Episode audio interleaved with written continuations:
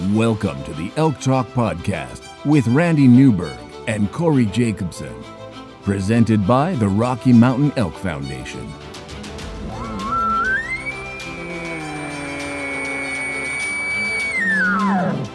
The goal is what little you and I know about elk hunting, we share with people. I've got an elk bugling, It's like 120 yards away. What do I do?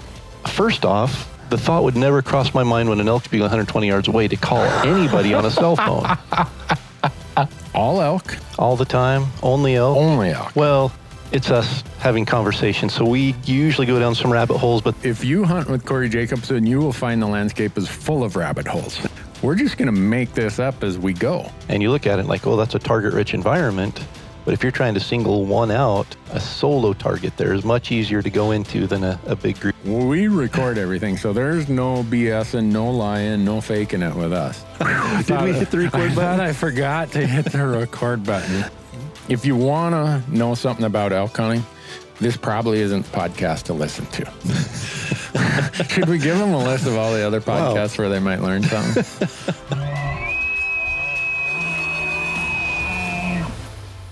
The Elk Talk podcast is brought to you by the Rocky Mountain Elk Foundation, ensuring the future of elk, other wildlife, their habitat, and our hunting heritage. To become a member, go to rmef.org. The Elk Talk podcast is also brought to you by Mountain Ops, making outdoor energy and performance nutrition to make you a stronger and healthier elk hunter. They have a full line of hunting related supplements, including meal replacement shakes, multivitamins, pre workout fuel, and post workout recovery. And my favorite, their new performance protein bars that, by the way, are packed with 270 calories and 20 grams of protein, but contain less than 6 grams of sugar. Visit mountainops.com to learn more and to order, and be sure to use the promo code ELKTALK to save on your next order. The podcast is also brought to you by Gerber. Uh, go to gerbergear.com and learn about the knives, the Vital, the Big Game Vital, the Gator Premium, all the things that we use when we're out in the woods, and not just knives, but also some really cool multi tools that they have. And we have a promo code for Gerber as well. Just use the code ELKTALK to save 20% on your orders at gerbergear.com. And we are also brought to you by Rocky Mountain Hunting Calls. And Rocky Mountain Hunting Calls is the original designer and inventor of the palate plate diaphragm that's completely changed the way elk calls are made and used. And to find out more and to order your elk calls, go to RockyMountainHuntingCalls.com or buglingbull.com and use promo code ELKTALK, and you're going to save 15% on all of your elk calls and elk call accessories. The Elk Talk podcast is also brought to you by GoHunt.com. Uh, go to GoHunt.com and sign up for the Insider. The Insider is changing how hunts and hunting information are found. No doubt about that. Use promo code ELKTALK, and when you do, when you sign up for the Insider, you're going to get $50 of store credit, mad money, in their gear shop. Lastly, the University of Elk Hunting online course is a proud partner of the Elk Talk podcast. And within the University of Elk Hunting online course, you're going to find nearly 60 chapters organized in 17 modules of elk hunting instruction aimed at making you a more successful elk hunter. From planning and e scouting to calling strategies and packing, every imaginable elk hunting topic is included in the online course. And regardless of your previous elk hunting experience or success, I'm confident the University of Elk Hunting online course will make you a more confident, more successful elk hunter. Just visit elk101.com and use the promo code ELKTALK to save 20% when you sign up for a membership to the University of Elk Hunting online course. And with that, Corey, we are ready to get into it. Let's jump into it. Hey, Corey, how are you doing in Idaho today? I am doing wonderful. How are I'm things in. Montana? Are you in Montana? I'm in Montana. I got back Oh. from Alaska, uh, sleeping in a wet, soggy tent for. Well, it almost looked like I was doing a Corey and Donnie elk hunt. Other than we didn't, we didn't, we didn't have a big elk to carry off the mountain. Nobody in our camp was passing world class size kidney stones, and uh, but we flew over the island of your Alaska elk hunt on our way Oh, yeah? out to out to this island, and uh, I asked the pilot, Doug, I'm like, You ever fly any elk hunters in over to that island? He's like, those elk are just way the hell up there. He said, and and there's only this little lake he can get in and out of. You better have your stuff dialed in if you're going to do that. I said, well, does that mean you you don't fly hunters in there? He said, I don't want to deal with people who are frustrated. He said.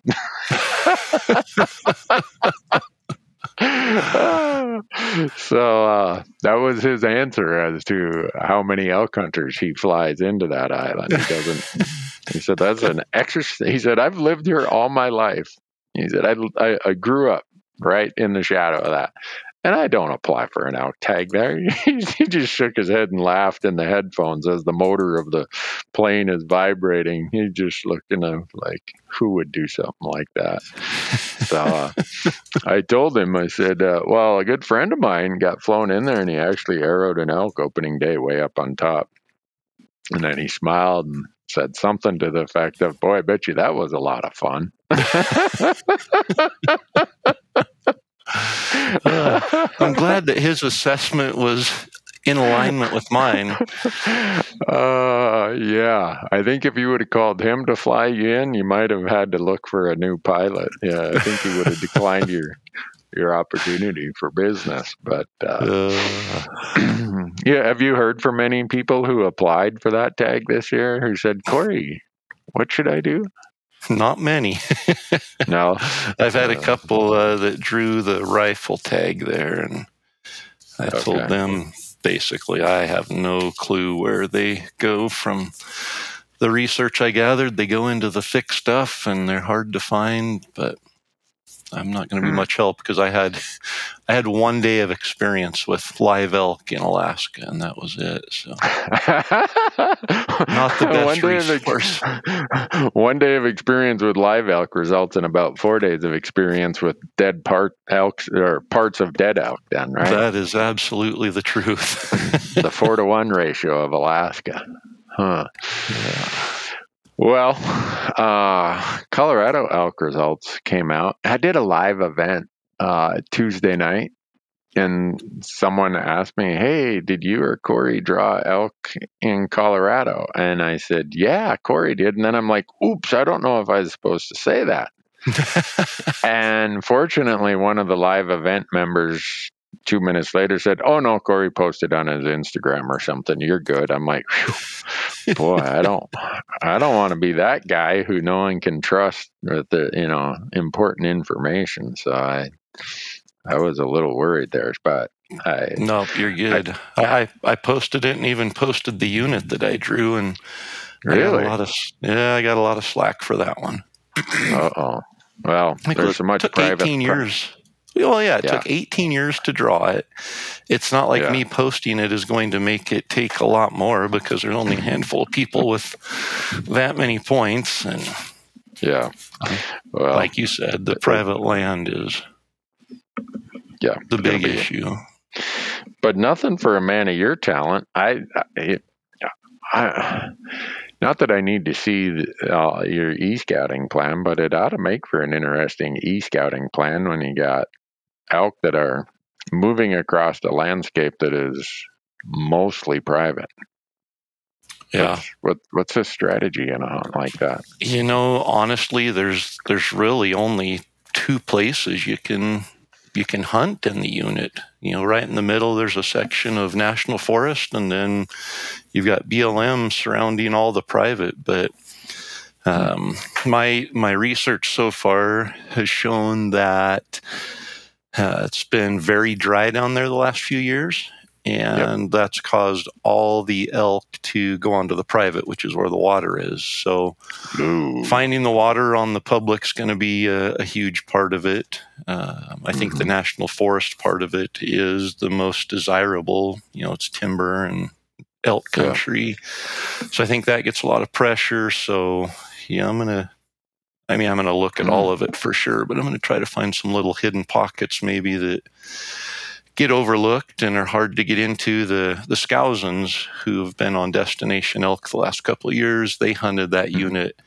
a few years back, and they had some ideas of where to go to get a long ways away from people and get into a few mm. elk. So Wow. Wow.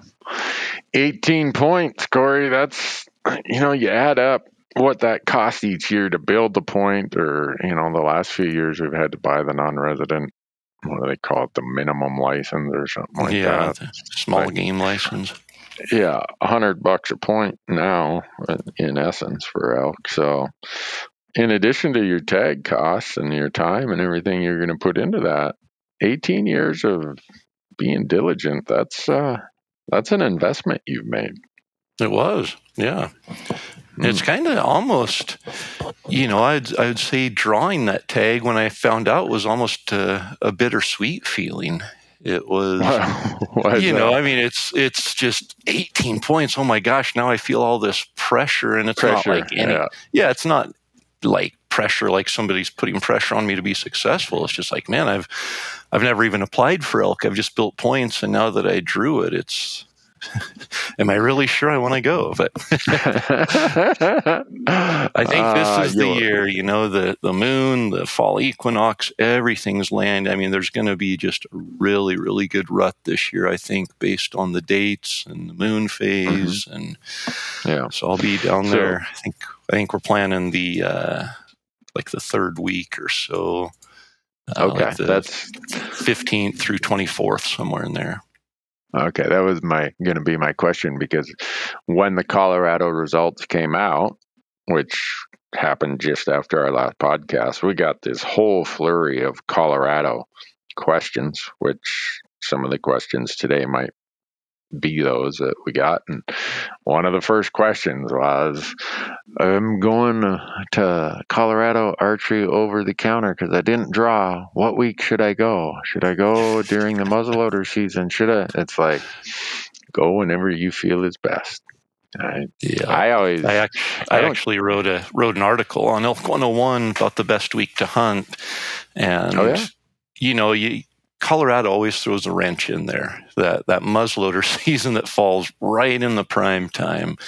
And yeah. so the question is, is it better to go before the muzzleloader season when there's no pressure? Is it better to go during the muzzleloader season? Is are the muzzleloader hunters going to have that much of an effect? Or is it better to go after the muzzleloader season, knowing that the dates and the moon and everything are good, but the elk are going to have been pressured from the muzzleloader hunters? And like you said, you just kind of have to weigh all of those things, trying to figure out how many muzzleloader hunters there are in that unit, and uh, you know, just kind of weigh weigh each of the pros and the cons. Yeah. So, are these elk going to be migratory or non-migratory elk? Do you know? I Do think they, they will somewhere? be. I think so. I think they're migratory okay. elk. Uh, I don't know okay. how far, you know, or how yeah. how big of a deal it is, but yeah, I think there's definitely a movement in there.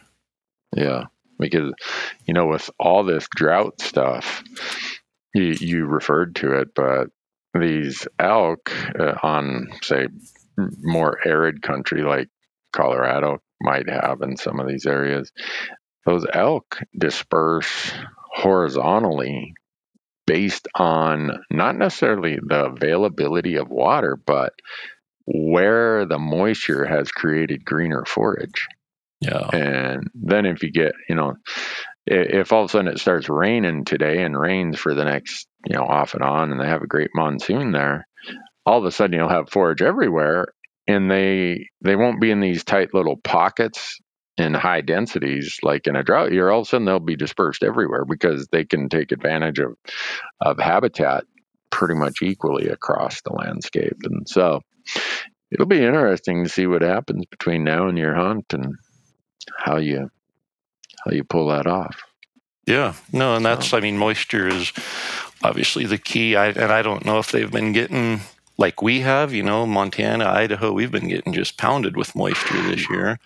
Yeah, I'm not sure how the the west side of Colorado is looking, but like you said, it's those mm. summer monsoons really that a lot of times once you get a little bit more in that southern latitude, it's those summer monsoons that make the bigger difference because it does. It just it creates that feed, and that's what I'm hoping for. Is that there's some some water off of the private land to create some feed, so the elk don't feel like they have to be so concentrated. And yeah, You know, one thing that I've I've encountered as I've been working on my e scouting series that's going to release later this summer is going back through all the questions that I've received and then our Elk Talk questions.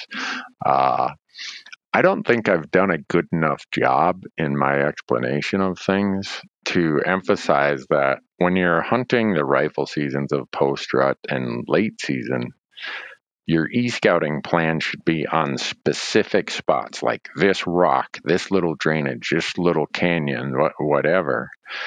Whereas when you're hunting or, or e scouting for pre rut, peak rut, it's kind of like here are general areas.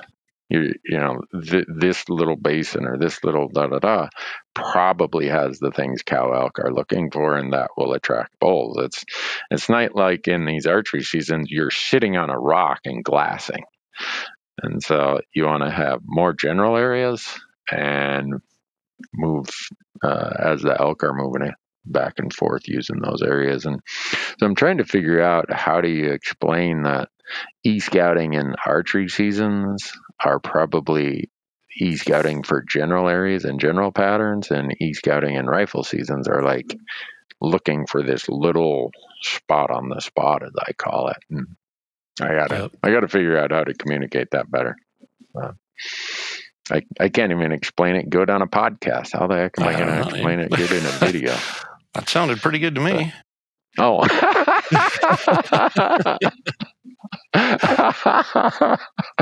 oh, you know what they say to get to know your subject matter better, try to teach it.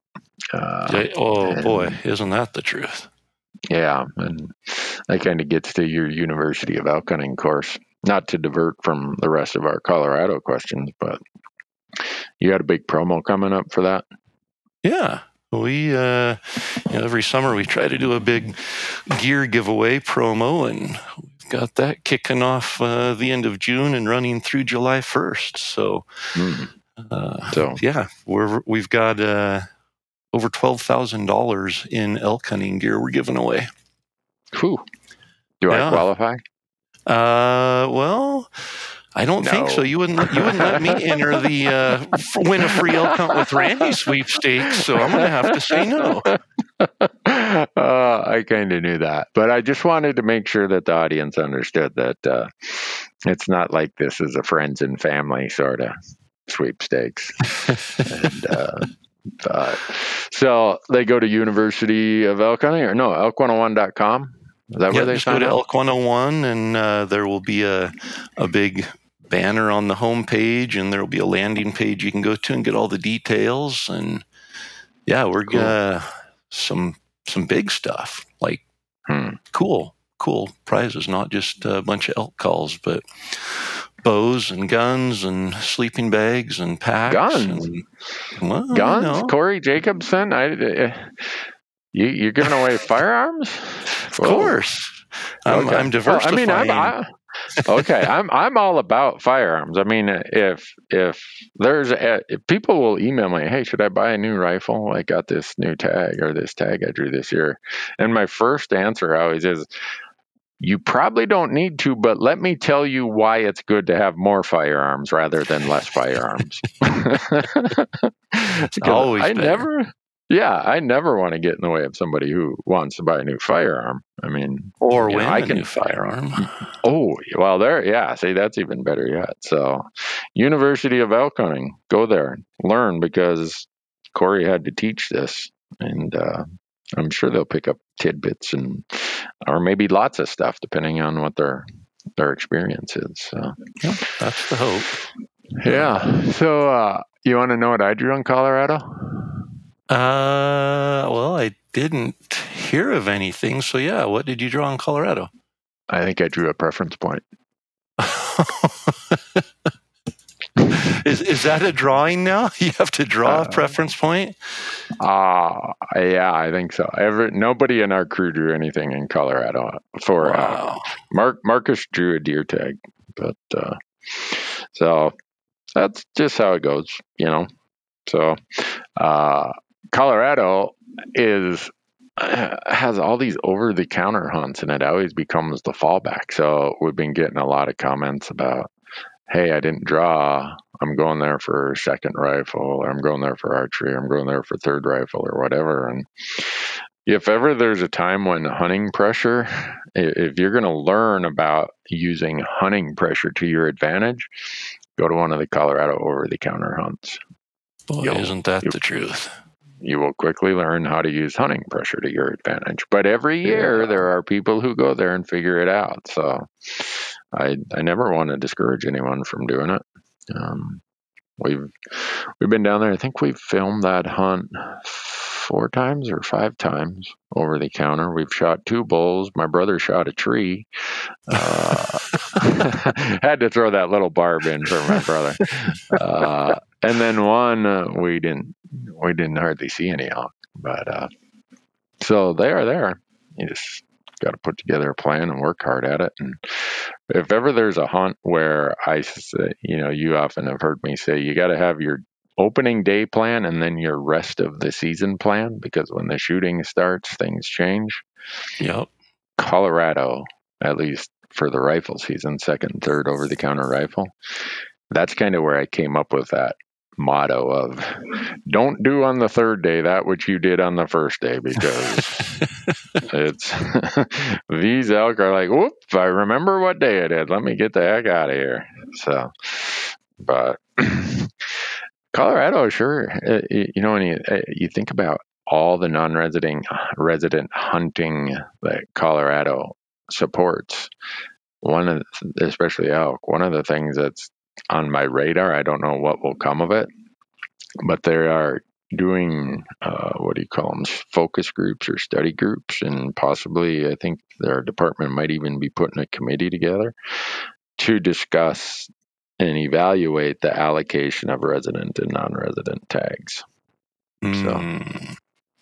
yeah, yeah, I, I saw. I think I got an email and was asked to answer some questions uh, based on being a non-resident hunter, and there were a lot of leading questions that made me feel that there was something probably on the horizon. Yeah.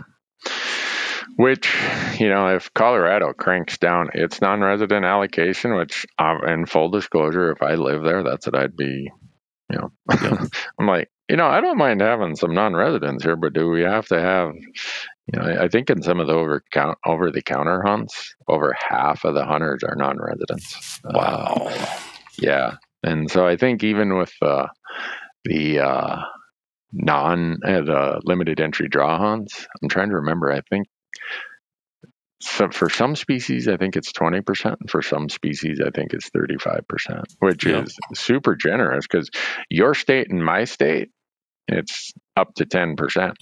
Up to, not a set aside of 10% either. Yeah. if you happen to. to get lucky and the odds are in your favor, we will give you up to that many. Yeah. So I I suggest that people be paying attention to that because yep. you know Colorado was the first state that started a preference point system. And so it's the oldest system out there. I think now it's been in place for 33 or 34 years. So it's kind of the track record and the trend lines you can look to to see what other preference point systems are probably going to do. And Wyoming is very much following the Colorado line in Wyoming system, I think this was the 17th year that they just, you know, they just finished up the draws. So it's about where Colorado was. And when people talk about point creep, well, look at Colorado and it'll kind of tell you what Wyoming is going to be like. So yep. keep well, your you eye look, on I that. mean, you, you see the general tag in Wyoming and what it's done, you know, yep. how hard it is to draw now. Um, yep and that's I mean Colorado was all over the counter. You know, Wyoming, the general tag is over the counter for residents. It's as close to over the counter as you you get for a non-resident. And then Montana's got the general license that's kind of the same thing. It's over the counter for residents. It used to be pretty much over the counter for non-residents, but now it's taken longer. And yeah, I think over the counter yeah. opportunities are getting less and fewer less and farther between. And if Colorado starts cranking that down, I'm just telling people have a plan, have a contingency of you know what you're going to be doing, and uh, Wyoming has their, it's called the Wyoming Wildlife Task Force. And earlier this winter or this spring, they approved the proposal to reduce the non resident allocation of what they call the Big Five, which is moose, goat, sheep, bison, and grizzly bear. Even though there are no grizzly bear tags, but they're included in that. Uh, they reduced that from 25% to non residents down to 10%. So that passed. Now the task force is still meeting. And two weeks ago, they threw out, kind of came out of left field, uh, this 90 10 for deer, elk, and antelope. And as part of that, the Wyoming Outfitter and Guide Association says, yeah, we're on board with that if you give us half of the non resident tag allocation. yeah. We already get all of the wilderness in the state. Now we want yeah. half of the non resident tags that are already being cut in half. Yeah. So, uh, if you are so inclined, folks, you might want to politely and professionally Google. Well, well, first Google Wyoming Wildlife Task Force. It has all the members there. If you do respond to them, be as professional and articulate as you can, and explain to them that you know whatever they do with the non-resident 90-10 or leave it as 80-20 wherever they're at you know elk they're with at 84-16 and if you w- don't like the idea of half or i think the number's been bouncing around 40 to 50% of the non-resident tags would go through outfitters. If that does not appeal to you maybe you want to send an email. I've sent my emails a lot of my friends have sent emails and uh, so I, I say that to give a picture i started with colorado and you helped me in this illustration I'm trying to paint by showing or, or talking about how the general tag has gotten harder and harder to draw and uh, in Wyoming. Well, if you imagine us being cut down from 16% right now as non-residents to uh, uh, with no outfitters set aside to 10% with up to half of that going to outfitters, that's a really small portion left. Oh my for goodness. those of us. Yeah. And here's the other thing that I I track this stuff, and when I post it out on my forum, I'm always surprised at how people are like, "What?" And here's what it is. Wyoming had 150,000 non-residents in their elk system between those who applied this year with no points and those who have points. There's 150,000 non residents. Only 29,000 of them actually applied for a tag in Wyoming this year. Wow. So the other 80% are just point buyers. So, in a state that gives away 7,250 non resident elk tags by statute, you don't have to be a mechanical engineer like Corey or an accountant like Randy to do the math and say, well, there's still okay. Let's say they 150,000, 7,200 of them drew this year, so that leaves 140. Let's round it to 143,000 people still in the Wyoming system. Wow. At 7,250 tags a year, there's 19 years worth of people in the Wyoming system right now. Yep. And the well, overwhelming majority of them aren't even applying, they're just buying points. Yeah. And that's Wyoming's preference point state. So that means right. you're guaranteed when you have the most points. So 150,000 people already in there. That means for somebody just starting right now, it's not yeah. looking good. Yeah. So my point is pay attention, folks, to the actual number of point buyers because that gives you some predictability of what the point creep is going to be. Yeah. And a lot of these people have been in it, kind of like, you know, you said you've been buying points in Colorado for 18 yeah. years and this is the first time you applied. That is what you're seeing in Wyoming. A huge number of these double digit point holders aren't even applying. So they're not showing up in last year's draw results. So don't be surprised when these people who've been in it for 15, 7, you know, this year it'll be, well, after this year's draw, the max will be 17 points. When those people jump off the sidelines, don't be surprised because they've been there for a long time. You just haven't been looking at them. And, yeah. uh, so, and then if they hmm. change things in in Wyoming, the the draw odds are just well, they're going to change accordingly. So well, and you just look if they're if we're talking what'd you say 70, 200 tags or whatever set aside for yep. non-residents. Yep. If that gets cut from we're at sixteen percent now. Yep. That non-residents get if that goes to ten, so that's uh, I don't know. You do the math on that, but yeah. Well, we're, what, we're here's, here's an, yeah, and so we get 16% of the limited entry tags, and then anything needed to get up to the 7250 gets thrown in the pot as general tags. Gotcha. So, but they're changing that. This task force I'm talking about I think they already passed the idea to get rid of the Wyoming general tag and they're going to make it a region type tag like we have for deer. Like, you know, if you apply for region A for deer, you're up in those units in the northeast corner. If you apply for region W for deer, you're down in the south central part. So it sounds like they're going to switch the non resident tag to that and they're the non resident general tag and they're going to get rid of the cap of 7,250. And it's just going to be whatever number of tags each region is supposed to have, general tags.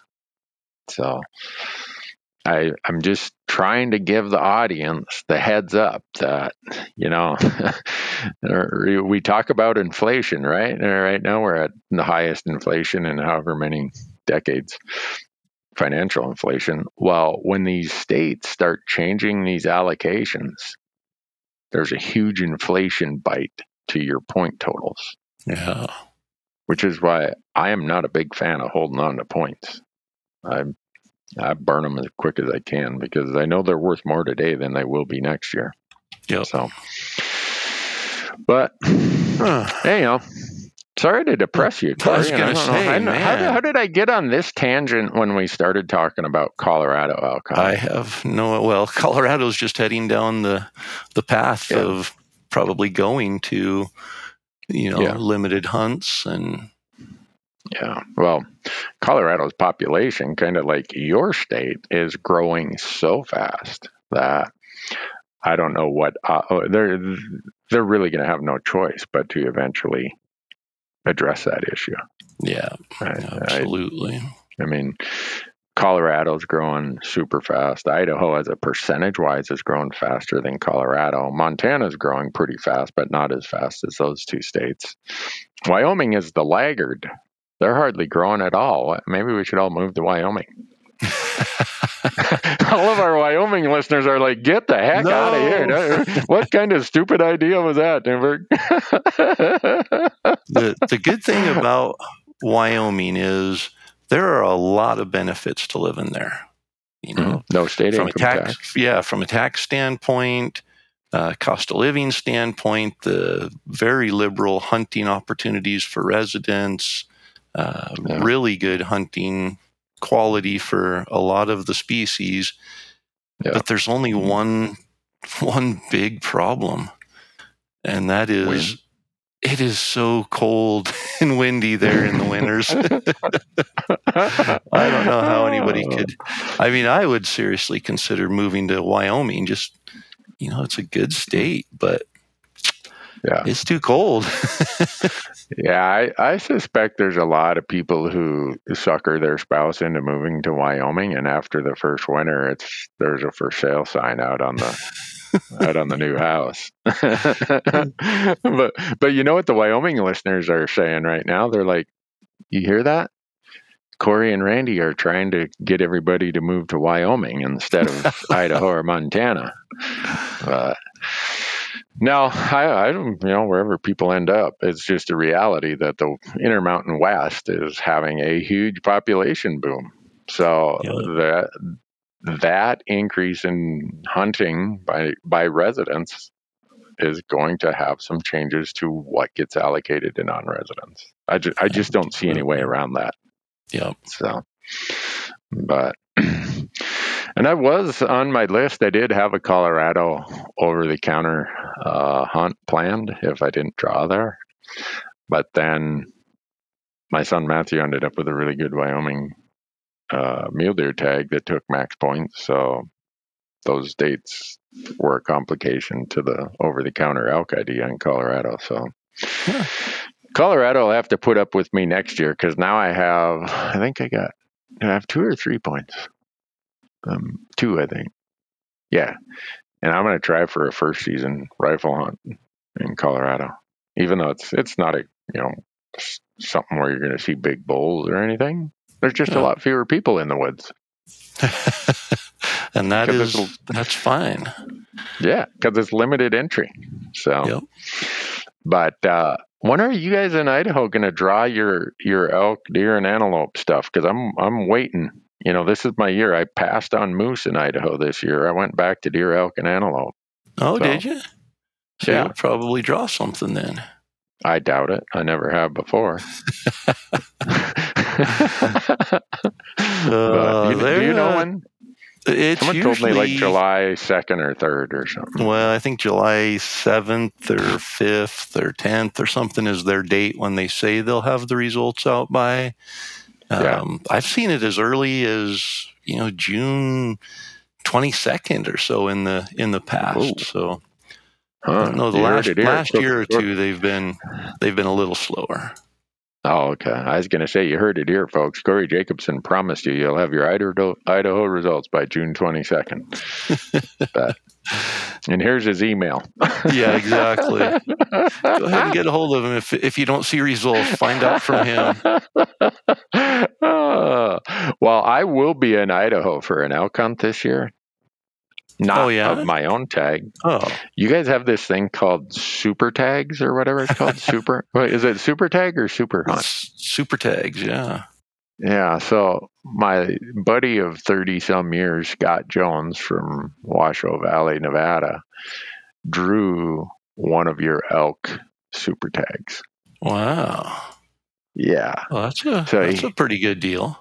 Yeah, I knew he was having his other knee replaced, and uh, the moral of that story is don't be a mono or a, a mogul skier because Yeah. by the time you get to sixty, both knees will be replaced. so he texts me while I'm at the airport in Petersburg, Alaska, like, "You aren't going to believe this. I'm kind of met over medicated today, so I hope that I understood this when they called me, but they told me that I I have a super tag for elk." I'm like, Scott, call him back after you're done with your meds. sure. You, you just, yeah, you just had your knee replaced yesterday. I'm sure the painkillers are causing you to fantasize about something.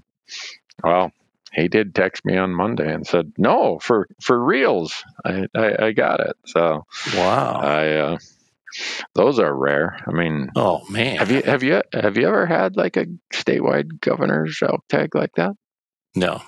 Never. No, I never have. you- and I never will. I, I would love I mean, one.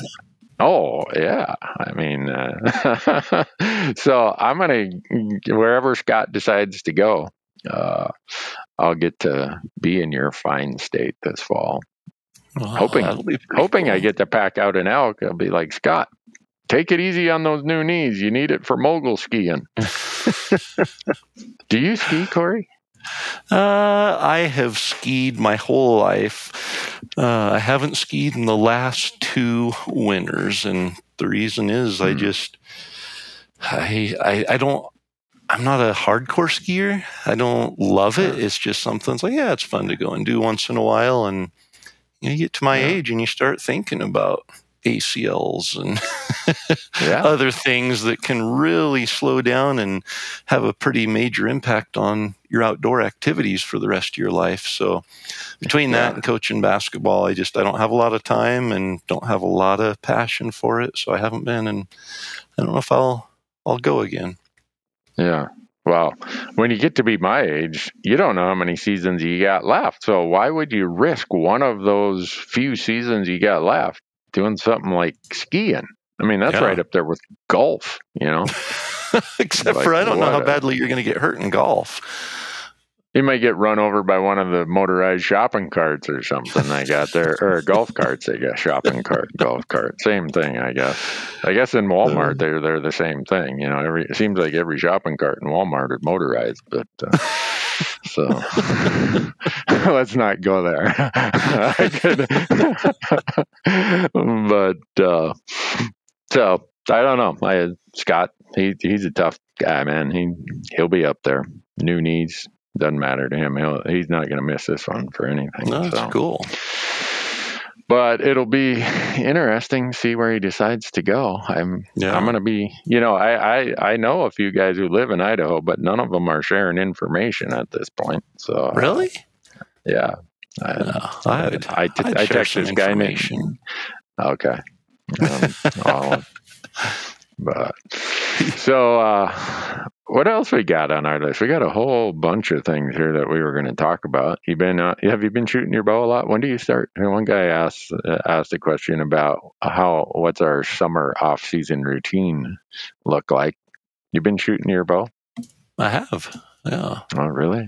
Huh? Yeah. Not as I- much as I would like to and as I usually do, but it's still, you know, I've, I've been. Getting hmm. after it a bit. I've been shooting guns a little bit too. Really? Yeah. Wow. I saw you on your Instagram page. You won a trophy down at the Sig shooters Yeah. or whatever. Yeah. We went Huh. to the who, who was on your game. team? That's that's Oh, kind of like if you had me on a golf a golf foursome and played best ball, not a single one of my hits would be counted towards the the score. So well, we uh, we did have teams. They were four man teams, and really cool concept. Uh, basically like the Total Archery Challenge, but for rifle. You put a backpack on with everything you need for the day, and you have a team, and you head out. And they have stages set up. Uh, you have to hike. It was about 13 miles a day. And uh, yeah, and then you know some of the stages they make you grab 200 pounds worth of sandbags and shuttle them from the one station to the next station about a mile. So you can split that between your four guys in the group. And they had one of them that was a, a relay. You had to sprint 100 yards. And then once you hit the target you had to go to the back of the line. And the next guy sprinted 100 yards to the rifle and shot. And just a lot of fun stuff. But i was uh, i was teamed up with bert soren who uh, he's the president, CEO of Sorinex Gym Equipment. And I Hmm. think he's won like the Highland Games and oh You know, yeah, one of those guys who drives a desk for a living, right? Yeah. yeah, I- I don't know if he, uh, he's a very very strong person. yeah. Uh, Kendall Gray, who has a, a huge YouTube following, he's 21, young kid, and uh, has like 1.7 million subscribers on YouTube. He Huh. was uh, a part of our team, and then uh, the UFC legend Royce Gracie was on our Jeez. team. Yeah. So I, you know, I, I really think I we shot pretty good, but I'm pretty sure, you know, Royce just kept saying he was going to choke everyone out, and so I think that the the guys with the trophies were afraid that if we didn't win, that was going to happen. So I think they just gave us the the first place trophy. But Huh. no, it was uh, Well, a lot of fun. It's it's timed. You, you know, the hiking is timed, the shooting's timed, so there's a lot of pressure. Uh, it's just it it was a lot of fun, and that I can't say enough about that group of guys that I got to shoot with. We just we clicked and shot Hmm. really well together. Uh, a lot of teamwork there. Yeah. So it sounds like a good replication of, you know, maybe more of a hunting situation for shooting rather than just going out to the range and and plinking at a target. Absolutely, yeah, and that's what they're trying to do. You know, you you show up out of breath from hiking, and uh, especially those stations where you have to carry weight or sprint. And they had a couple of pistol. They had a pistol station where they had 20 targets that were set up out both sides of a trail, and you had to walk along the trail. And and that was the other thing. These they're animal targets, and so you have to spot them. You know, when you have your allotted time to shoot, they say go, and you have to go and find those targets uh, within you know like a 60 yard line between two flags, you're you're free to move along that mm-hmm. line, but you have to spot the target, and then you have to find a place to get set up where you can actually see it. And they hit them, you know, behind aspens and behind logs, and made it as hmm. much like a, a real hunting situation as they could. Hmm. Well, they have that thing called the uh, National Rifle League Hunting Series. Sounds similar oh, really? to that. Yeah, huh. I'm.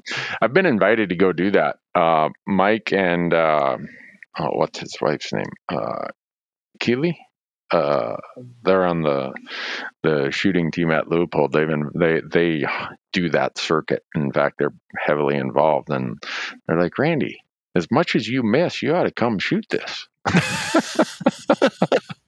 Uh, they're more polite than that. Uh, so, are there other things you do in the off season to kind of replicate that? That uh, you know, I go scenario? to yeah, I go to as many uh, 3D archery shoots as I can, and you know, very similar where you're hiking around and judging mm-hmm. distance and shooting steep angles and and everything.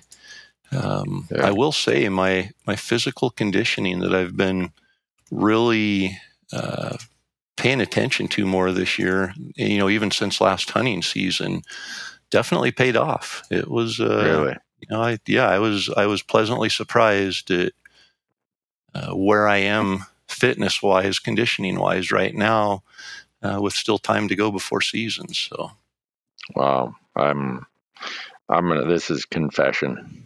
I've been home maybe a week since the first of May and my physical conditioning looks like an accountant. Man, well, yeah, you still have time. I know. I got to get with it. In fact, I told my wife because it's it quit raining here today. When I just home for lunch, I'm like, darling, don't expect to see much of me in the evenings. I got to get back on my hiking schedule. So I don't Very know what cool. she said. I didn't hear it. She said something, but you know, selective hearing. But uh, speaking of hearing, uh, one of our members has asked: Is there a specific cow estrus sound that sounds that or sound sound or sounds that the cows use during the rut? And if so, what does it sound like? Sounds ah. to me like ah. this person should go sign up for your course. yeah, there is a, an estrus cry that the cows use to communicate to the bulls that they are in estrus and ready to be bred. And uh, yeah, I go through. There's a, a whole section on what that sound means and how to replicate it. It's it's definitely a more complicated sound to make. Uh, it's not the one that we saw on TV shows and hunting videos for several years there that was, you know, uh, probably more of a marketing ploy than a, an actual biological sound that you know there, here's a product that will make this sound and we're going to call it the estrus sound. But um, they do actually they have a, a, distinct sound and i've used it with some luck. You know i think the bulls know when it's time for the cows to come into estrus so they get a little bit uh, wary if they hear it outside of those uh, time frames. But during the right time, uh, a bull knows what that means. And when a cow is saying she's ready to be bred, it can be pretty effective to bring bulls in. But hmm. yeah. Well, if they go there, go to elk101.com, sign up, use promo yeah, code ELK I was just going to say, a, do you have a promo, promo code, code for the okay. University of Elk Hunting? Yeah, Elk Talk. Yeah. Okay. Yeah. All right. So then we got a bunch of other people asking questions about blood trailing. Um, I'm not exactly sure how to answer some of these because to me, tracking is so specific to that situation and that, you know, what the hit was, where the, you know, how the elk responded, what the terrain is, blah, blah, blah, blah, blah. Um, I'm not sure how we answer some of these questions that are in the pile of blood trailing. But you got any general concepts you'd throw to that? Uh, yeah, I mean, I think it's it's important, and I think a lot of times we forget about that because at the moment of the shot, there's so much adrenaline, so many things going on that we get really excited. But you know, a couple things that are important. If you can see where you hit, that's going to help with tracking and blood trailing for sure. Uh, and then watch and see what direction the animal goes. Because I've, I, you know, even myself sometimes we'll shoot an animal, we'll shoot an elk, and it'll run down the hill and then we'll go down there to look for an arrow or look for blood and it's like ah which tree was he by? You know where did he go? And we'll spend a lot of time just trying to pick up that initial track in in some terrain. So you know seeing yeah. where your arrow hits or if you can see where where the impact is and then watch really closely the direction they're going. And you know mark a couple landmarks. He ran right by that rock over there. I'm going to remember that rock. So when i do start following the blood trail, I know right where to go and I can find a track and hopefully there'll be some blood there. Uh, but I always wait a minimum of a half an hour, unless he falls over in sight. Uh, uh-huh. I wait a minimum of a half an hour. And if I hmm. think, mm-hmm. man, that was a good shot right behind the shoulders, I'll go up at that point and look around for blood, look for my arrow, look for blood, not start tracking yet, but just, you know, kind of looking around. And usually it takes 15, 20 minutes to kind of sort out the, the shot location and which direction he's going and how much blood there is. And at that point, you know, you can decide whether you want to continue or not. But the last thing you want to do, elk are tough animals. And the last thing you want to do is just take off walking after them and bump them. You know, 100 yards out, they go out there and they're feeling sick and might even bed down. And you go out there and bump an elk and throw a whole bunch of adrenaline into him. And they can go a long way even uh, with a hole in two lungs, I've seen them go several hundred yards. And so you always want to make sure and give them give them time to get out there and die, so you don't risk bumping them. And because you know, especially with like a shot that's back in the guts or somewhere where you aren't getting a lot of blood, yeah. you know, they're still gonna they they're probably gonna die, and you'll probably be able to find them. But if you bump them, they're going to run a long ways and you might not have any blood to continue tracking. And i think that leads to a lot of a lot of the animals that you hear about that end up getting lost. Yeah. Well i know it's hard to be patient like that when the adrenaline and the excitement but i would tell people actually look at a, a watch or your phone and keep time because you'll think you've waited 30, 40 minutes and you've only waited eight or 10. In that moment, especially, yeah, time does not go by quickly. Yeah. So I, that's, uh, yeah, the, for me, the I don't care if it's rifle, if it's you know archery, uh, and even any species. It's like all right, just take a few deep breaths here, Andy. Let's wait and see. Listen, see if you hear anything, especially right after the shot you know, you hear something thrashing, falling down, make yeah. mental note of that because if you do end up losing the track, there's no scuff marks, no blood. Usually that sound is a pretty good direction to to first look before you start hitting the panic button if you haven't been able to find the track. So yeah. But all right. Then we got a person who said, Hey, my unit in Arizona is on fire. Will these elk move far or will they just move a little ways? In other words, should I hunt far away from the fire or should I hunt the areas adjacent to where the burn boundary is? Hmm. Is it a rifle tag, archery tag, did they say? He didn't say. Okay. So for me, uh, I hunt right adjacent to it my experience is that elk don't get displaced 10 miles from a fire. You know, they're, and I don't know, it's June, so if you get a strong monsoon season in Arizona, uh, say starts picking up in July, August, you will have some regrowth in that fire. But the reason, the, the biggest reason I hunt the edges is one, it's close to bedding cover, and two, that's the lower intensity portions of the fire is where the boundary is, where the you know where it burned versus didn't burn, and those are the places that are going to have that really good forage pop up way quicker than in the middle of the burn. So, Yeah. I, if if an accountant can make that observation, I'm pretty sure the elk have figured that out. So they they know where that better forage is. So I Yep. to to that question, one, hope it stops burning, hope it starts raining, and uh, I'd hunt nearby. Would you change how you're doing that for archery compared to how I'd do it for rifle? No, that's uh, you hit it right on. That elk usually don't get too displaced, and it's usually not too hard to find them. Yeah, I mean, if there's an active major fire going on, you don't want to be anywhere near it. But Yeah, by September, they're going to have that fire out. And, you know, we hunted in Colorado several years ago on an over the counter tag, and that place, it burned in, I think, same thing, June. And we got in there in the very end of August. We hunted opening day in Colorado, which back then was like August 26th, 27th, something that year.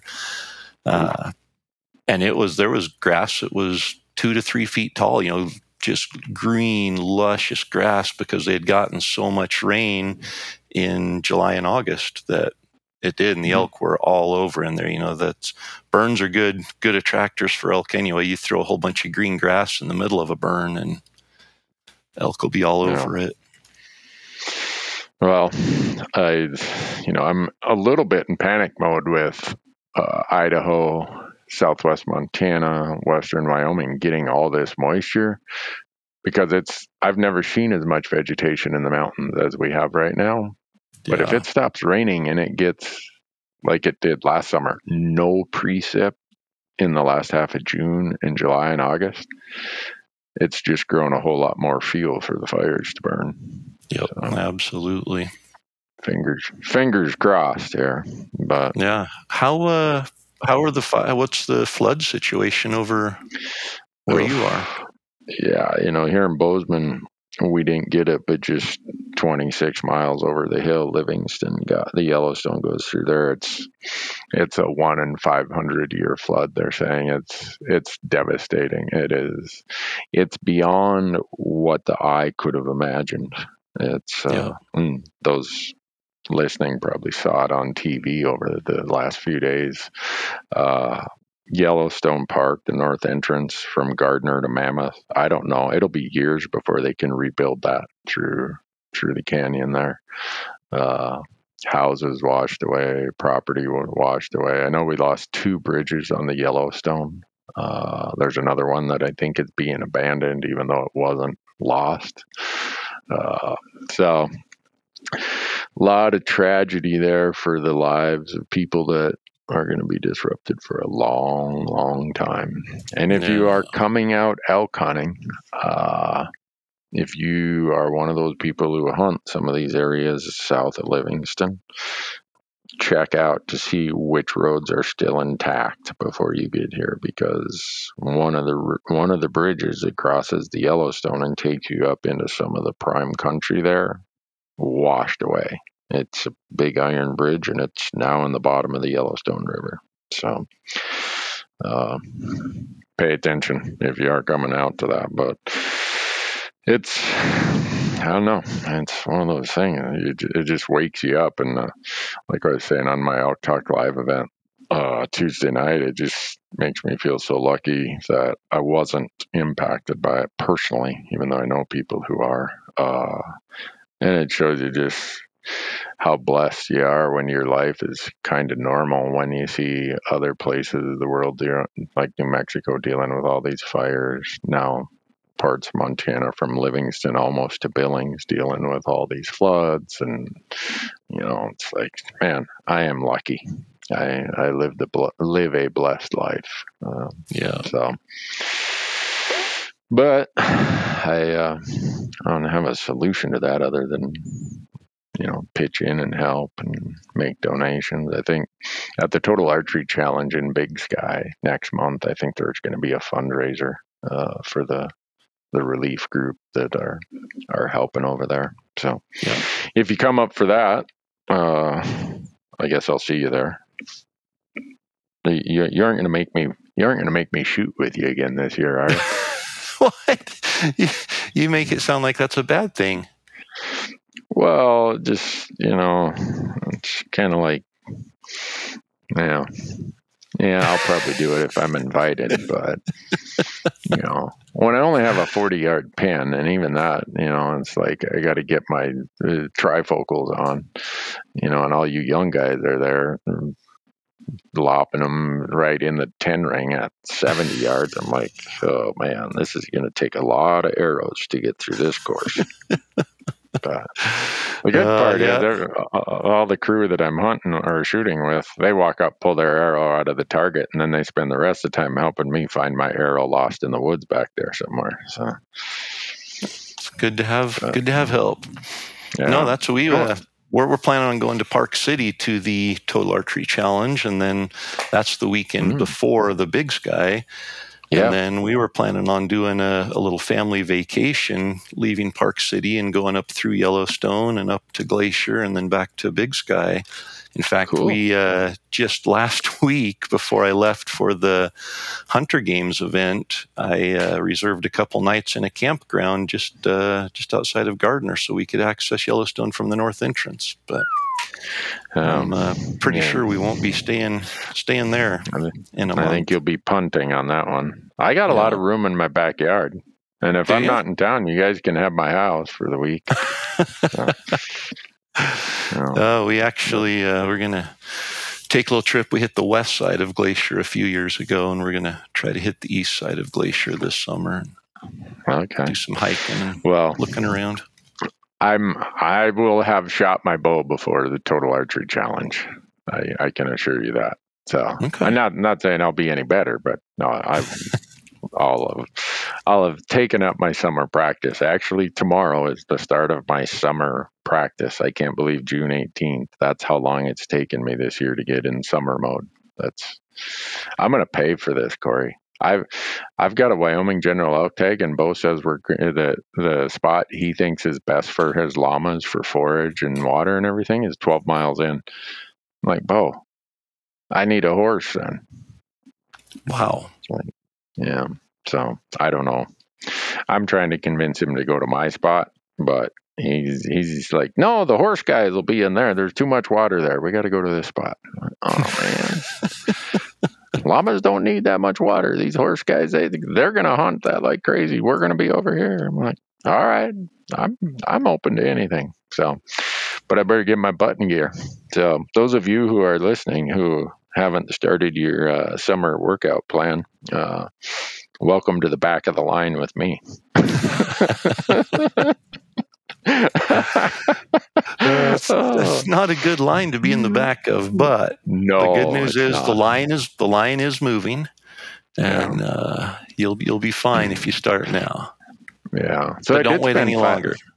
I did spend five days hiking around black bear hunting in Montana. Does that count for anything? Absolutely. I worked I worked up a pretty good lather on some of those hikes, so yep. I guess that was kind of a like the preseason. But are you done looking for shed antlers now? I am done. Yep. Okay. Yeah, the grass is too tall and rattlesnakes oh. are out and all sorts of excuses. Hmm. Did you see the one guy sent us a question? Do you wear uh, snake gaiters when you're out hunting? Uh, I do not. And I, I, I just either. avoid snake areas when I'm elk hunting. uh, Corey and the snakes are not known to get along real well. So, no, I'm, was, uh, I'm not a fan. I was surprised that when we went to New Mexico, we didn't run into one. That was oh, yeah? one of the few hunts I've done in New Mexico where I haven't run into a rattlesnake. So, hmm. but so someone else asked the question: uh, Does a bull elk taste elkier than a cow elk? And uh, he said that he shot a bull in I think September, and then he shot a cow in the fourth rifle season. Oh no, he, the bull he shot in the first rifle season of October, the cow in the fourth rifle season of November. Uh, he thought maybe it was because he'd left too much evidence of sex on there and it might have tainted the meat. Uh, does bull elk t- taste elkier than cow? Well, the first kind of humorous answer is if you don't re- remove that evidence of sex before you throw it on the grill, yeah, it probably does. but it's I'm pretty sure he removed that before. Well, I would hope so. I Well, would anytime- that. go, go ahead. ahead. You you go No, I was just going to say, okay. I was just going to say, you know, anytime somebody starts talking about gamey elk meat, my first thought that always comes to mind is they left the hide on too long. And I Yeah. think the only time I've ever tasted elk meat that tastes gamey, whether it's a a rutting mature bull, whether it's a calf elk, no matter what, if you leave that hide on and don't let that meat cool quickly, uh, you're probably risking the meat tasting gamey. So I would Hmm. say that you know cows and bulls, I really can't tell a big difference between between the meat. There'll be you know an older bull might be a little bit tougher, an older cow might be a little tougher, whereas a spike's going to be more tender.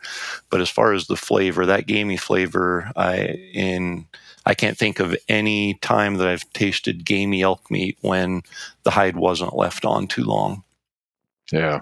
Well, now that I read further into this person's email, they say, Is it likely that leaving too much evidence of sex, everything, including skin on, attached, contributed to the flavor of the bull? Sounds like if he left the skin on, you just had a parallel comment to what could have been his experience then. If Yeah. I'm reading Yeah, if they left He they left the hide on, that would definitely definitely contribute Okay. to it. I would say. All right. Well, there you have it. I've I've got I'm trying to think if I have ever had a bad elk. I don't know that I have. You know, you hear about it.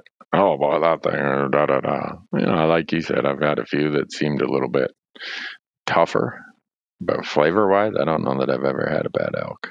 Yeah. So, but oh, let's see. I think we've just about plowed through most of the questions that came in from the last podcast. We we didn't address some of them directly, but we addressed some of them with our storytelling and long-winded sideways BS here. So.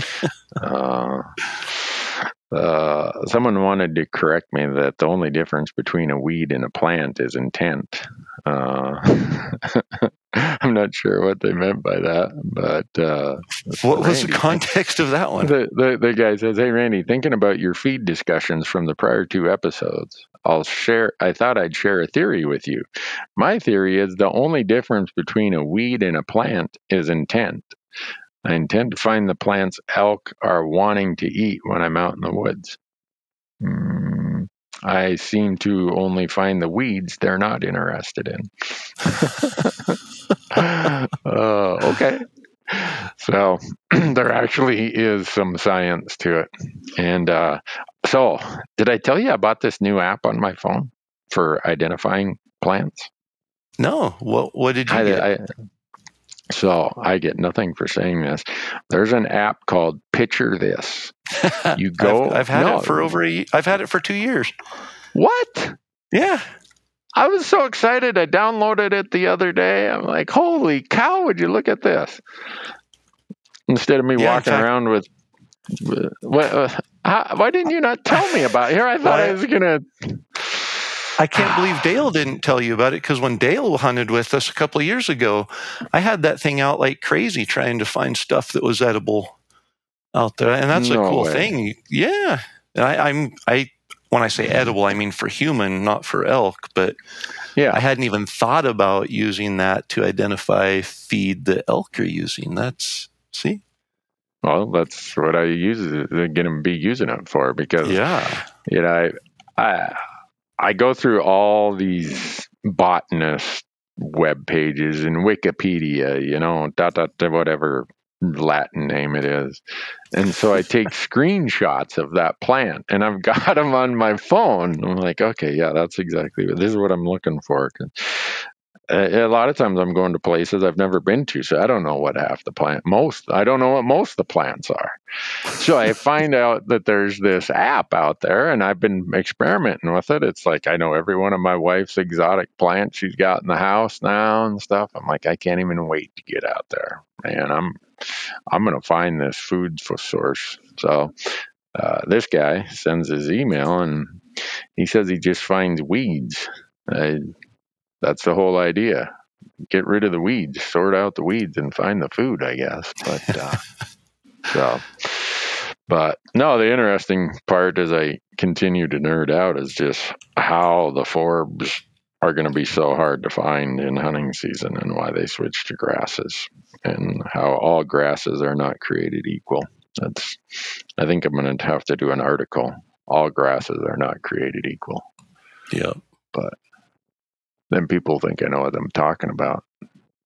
Then they'll really start asking you questions. Yeah, they'll be like, "Wait a second, Newberg, that, that's BS." Some botanist will get on here and they'll be like, "Hold on, no, Newberg, this is so." But oh well. Uh, we just launched outdoor class. I say I shouldn't say we. Outdoor class just launched, and they asked us to each do a module. Uh, hopefully, people saw that. It got yeah. launched the other day. we got Remy Warren doing mule deer. You doing out calling? Did you, is that what it was? I, yeah, I'm, I'm calling. Be... And it's all things calling, like not just it's how to use calls, it's tactics and strategies for calling, it's understanding the you know the psychology of elk and why they respond to calls. So it's a pretty pretty deep look in all things calling related. And then once you know it's peak, I think we call it calling elk in the pre rut and peak rut, and then uh, everything that happens from that point on, you cover in in your course on yeah. the outdoor class. Yeah, I've I've never done as much depth and detail about rifle elk hunting as I did for that module for the for outdoor class. That's that's probably the deepest I've ever got into some of that stuff, but I still feel like it's not as deep as I want it to be. So I've told them I'll do another one when I get off the road this fall that gets into, yeah, I guess even more nerded out. And uh, so we'll see how that goes. And then Jamie Teagan from Birch Barrel, a world class chef, she did wild game cooking. And then they John Barklow's been on our podcast many times. He's doing his module or his course on wilderness survival. I got a whole bunch of people lined up. One. Yeah, yeah. Barklow's, you know, he's that guy is he's got lots of goodies. That those will be nuggets for sure. So if you're interested, folks, go to outdoorclass.com, sign up, use promo code Elk Talk, and they'll give you twenty percent off. Is the the standard. Did we let anyone pay retail for anything, Corey? Try not to. No. Yeah, don't. don't I think I've retail. mentioned it before, but I'll just start. I'll I'll walk into a place and say, "Hey, do you uh, do you have promo code Randy here?" And and if they don't, let me know. I mean, yeah, well, it doesn't work at Chick Fil A. I found that out. but you oh, would be well, amazed at some of the uh, places that it uh. does work. That I thought I was just going to be joking, and they're like, "Yeah, that oh. works." Okay. Oh. Ah, I can see going down to the Ford dealership. Hey, promo code Randy work on these trucks down there. Mm. yeah. Well, it's worth a try. I mean, that's exactly you, right. You know, there's a lot of retailers who they don't even know what promo code they have out there. They're like, oh yeah, that's a promo code. We'll take that. Yeah. So you never know. How much? How much discount did you say it was? Uh, yeah, yeah I don't know. 10, 20 percent. I can't remember. Some, somewhere in there. Yeah. Uh, oh gosh. Well, I hope people give us a bunch more comments because this time of year is when we start getting fewer comments. So if you want feedback, uh, or if, if uh, folks want their question to be heard, there's a way greater chance it'll get selected in the off season because we get a lower volume of comments. So, yeah. But, so you want to know the little tidbit I learned the other day? I, I do. I, I can't believe I was so ignorant about this. But uh, back in 2000, so 22 years ago, uh, International Paper Company down in Tennessee was going to sell 74,000 acres, and uh, it was going to go into private hands. And a partnership that included the Nature Conservancy, the Rocky Mountain Elk Foundation, and the Doris Duke Charitable Fund and the Conservation Fund. They got together and they bought that. So they did it in a series of transactions. So by 2003, they bought that 74,000 acres and turned it over to the Tennessee Wildlife Resources and it is now a wildlife management area. Uh, in it's called the North Cumberland Wildlife Management Area, and since then, the Tennessee Wildlife Resources has added another 40,000 acres in 2008. And then I'm trying to remember when the last purchase was. Uh, they, they did one more purchase, I think in 2019 that now it's over 200,000 acre wildlife management area in Tennessee. And you folks from Tennessee listening are probably like, "Oh yeah, we knew about that." I just didn't uh, I I didn't know it existed. And for me, 200,000 acres is like monstrous. I think of the West when I think of that. I don't think of Tennessee. Yeah, that's and, uh, insane. Uh, yeah. So, uh, that's just an example of one of the things your donations and your membership and your time to the Rocky Mountain Elk Foundation does. And uh, I just thought that was a remarkable one. I can't believe it's 22 years went by before I stumbled across it and started reading the history of who all was involved. I'm like, huh, I feel pretty stupid right now. But so 1.4 million acres of new and improved access is uh, what the Elk Foundation and their partners say. I always want to make sure to mention, you know, and partners because they do this collaboratively, like in this one with other groups. Yep. Uh, and they turn them over to like this one they turned over to tennessee wildlife resources or they turn it over to the blm or to the forest service or your state agency and so helps all of us so go to rmef.org and become a member of the Rocky Mountain Elk Foundation if you aren't already. And if you are, upgrade. What the heck? Absolutely. Yeah. And it, it, uh, Corey guarantees you'll kill more elk. Yep. If you remember you know, and, Army Up. Well, and just uh, just adding on to that, I actually spent last weekend in Michigan and oh, got yeah. to see firsthand some of the efforts of you know reintroduction and habitat improvement and access and everything there. And Michigan's not a state that you you think of when you think of big elk. Uh, but I had my hands on a 433 inch bull and what uh, another 417 inch bull that came out of Michigan. So whoa, was, uh, yeah, after seeing that, I'm I think I'm going to have to start petitioning that they start giving non-resident elk tags there because right now they just have. I think last year they had 300 elk tags that were for resident only, and uh, only 30 of those were for bull tags. The rest of them were for antlerless. But uh, wow, cool things. I mean, you go back, you got Michigan, Pennsylvania, Kentucky, Tennessee, North Carolina. I mean, just all these Virginia, places where they're yeah, where they're elk. Missouri. Yeah, and then you hear about seventy three thousand acres in a place like Tennessee that you would never imagine there would be that much public access. And uh, yeah. uh, just more reasons than ever before to, to be a member of the Elk Foundation.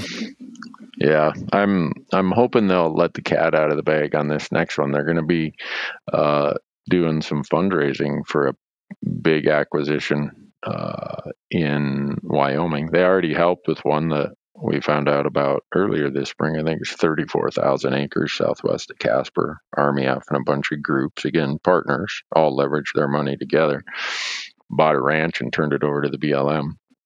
Uh, but there's another one where kind of all the I, I don't want to say where the corner crossing case in Wyoming is happening, but in that general vicinity where there's a lot of checkerboard, uh, they have a project that they're getting ready to start doing fundraising for. Uh, that's going to help solve a decent chunk of uh, checkerboard and isolated stuff. So I told them, hey, let us know when that's when you're putting the the press on there because we want to let our audience know.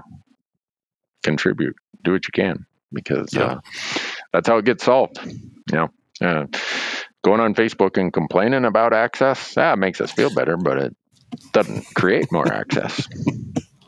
So Uh, I don't even know if going on Facebook and complaining makes. I was just going to say. Oh yeah. I, what, what, what was I thinking to even say that, Corey? That that's a, that's a um, weak moment of stupidity there. But, uh, so, well, what else we got? Anything? I think we've covered most of the questions I had, all the emails I had pulled up here. Yep. No, I can't. I mean, there's always stuff to discuss, but I think uh, we're good for this one. Colorado's going to be my focus here for the next little bit, so I'll definitely uh, share as I dive into some of the detailed e-scouting what I'm what I'm doing with gas Yeah. prices the way they are. I don't think I'm going to make it down for a scouting trip before season. So Yeah, I I think if ever there's a year that it emphasizes the value and importance of e-scouting, it's when gas is five bucks a gallon, or some listeners it's over six bucks a gallon. man. Oof, yikes! So you have an Idaho elk tag and a Colorado elk tag this year. As of right now, yep. Yeah, I have Montana and Wyoming, both general tags. But I'm sure when you give your Idaho results, I'm going to be that one out of a hundred guys who draws that premium rifle elk tag in Idaho. I, I- this is my year, I'm sure. I'm counting on that phone call. Yeah, you know you, you always focus on the hey, I have a one percent chance. I think we've conditioned ourselves not to realize that 99 times out of 100 you aren't going to draw. So Randy, guess what? It's going to be like 20 the year 21 15 before you statistically probably should draw that tag. Uh, Uh, there, there'll be so much moss on my headstone by that time that. Uh, uh, but oh well, I've got other friends with tags who let me tag along and be camp cook and stuff like that. So I'll have more Yep. my share of things to do this fall. But well, Corey, I'm going to Uh, let you go. It's supposed to be 90 degrees here in Bozeman today. oh my goodness. I'm not going outside for a hike yeah. till seven o'clock. I'll That's go at too hot. That's yeah, too I. I'm not 90 degrees. I, I'm not made for that. So, but, but anyhow, you have, Well- you have a great day, Corey. You And, do the uh, same, and Hopefully, listeners will go to elktalkpodcast.com. Did I get and give us questions? I always got to ask you that because I I have too many domain names and I always forget what they are. So yeah, everything just go to elktalkpodcast.com, click on the contact us link, and send us a comment, question, concern, critique, yeah, whatever it above. is. Yeah. yeah. And are they supposed to? Are they supposed to like give us a good rating on iTunes? Other I mean- podcasts I listen to, they always say, "Oh, I, I would sure appreciate your positive feedback and a, a thumbs up on iTunes or wherever you listen to your podcast." And Yeah, so, man, they we never, tell us we never beg for that kind of stuff. No, they tell us that. Like on my YouTube channel, the crew is like, make sure and ask them to subscribe. I'm not going to ask people to subscribe. If they want to subscribe, they'll subscribe. If they want to leave me a positive comment, they'll leave me a positive comment. And I don't know. I'm, I, there's a reason I'm so bad at marketing and selling. I'm, oh well. That's just the way I am. So, but if if Corey wants to make the request for you to leave us a positive review, I'm I'm all game with that. No no harm in that. So, but uh, and then I just want to make sure that nobody misses out on your University of Elk Hunting sweepstakes. You know, that's uh, when you're giving away that much in prizes. You know, some people can have a long face when they realize they didn't get their name in the hat. So, yep, Yeah, no purchase hopefully they'll go- necessary either. So, what? yeah, no purchase necessary. Well, how do you get subscribers if you don't force was them gonna say, but But if you do subscribe to the University of Elk Hunting online course, or if you're already a member, then uh, your your odds go up. Okay. Yeah, that's kind of that legal thing, right? You got to give everyone at least one free entry. Mhm. And then, okay. Yeah. Huh. So they Wow, can just go there there, and get their folks. entry. And, yeah. Now you're going to get 40,000 one free entries. You know what? That's uh, that's just great. Okay. Yeah. All right. Well, uh, there you have it, folks. Go to elk101.com. Hopefully, you'll sign up and get all that good information that Corey's going to give you, and you'll use promo code Elk Talk and save some money. Absolutely. All right, Corey, you have a great day. You too. Thanks, Randy. Thanks for being here, folks.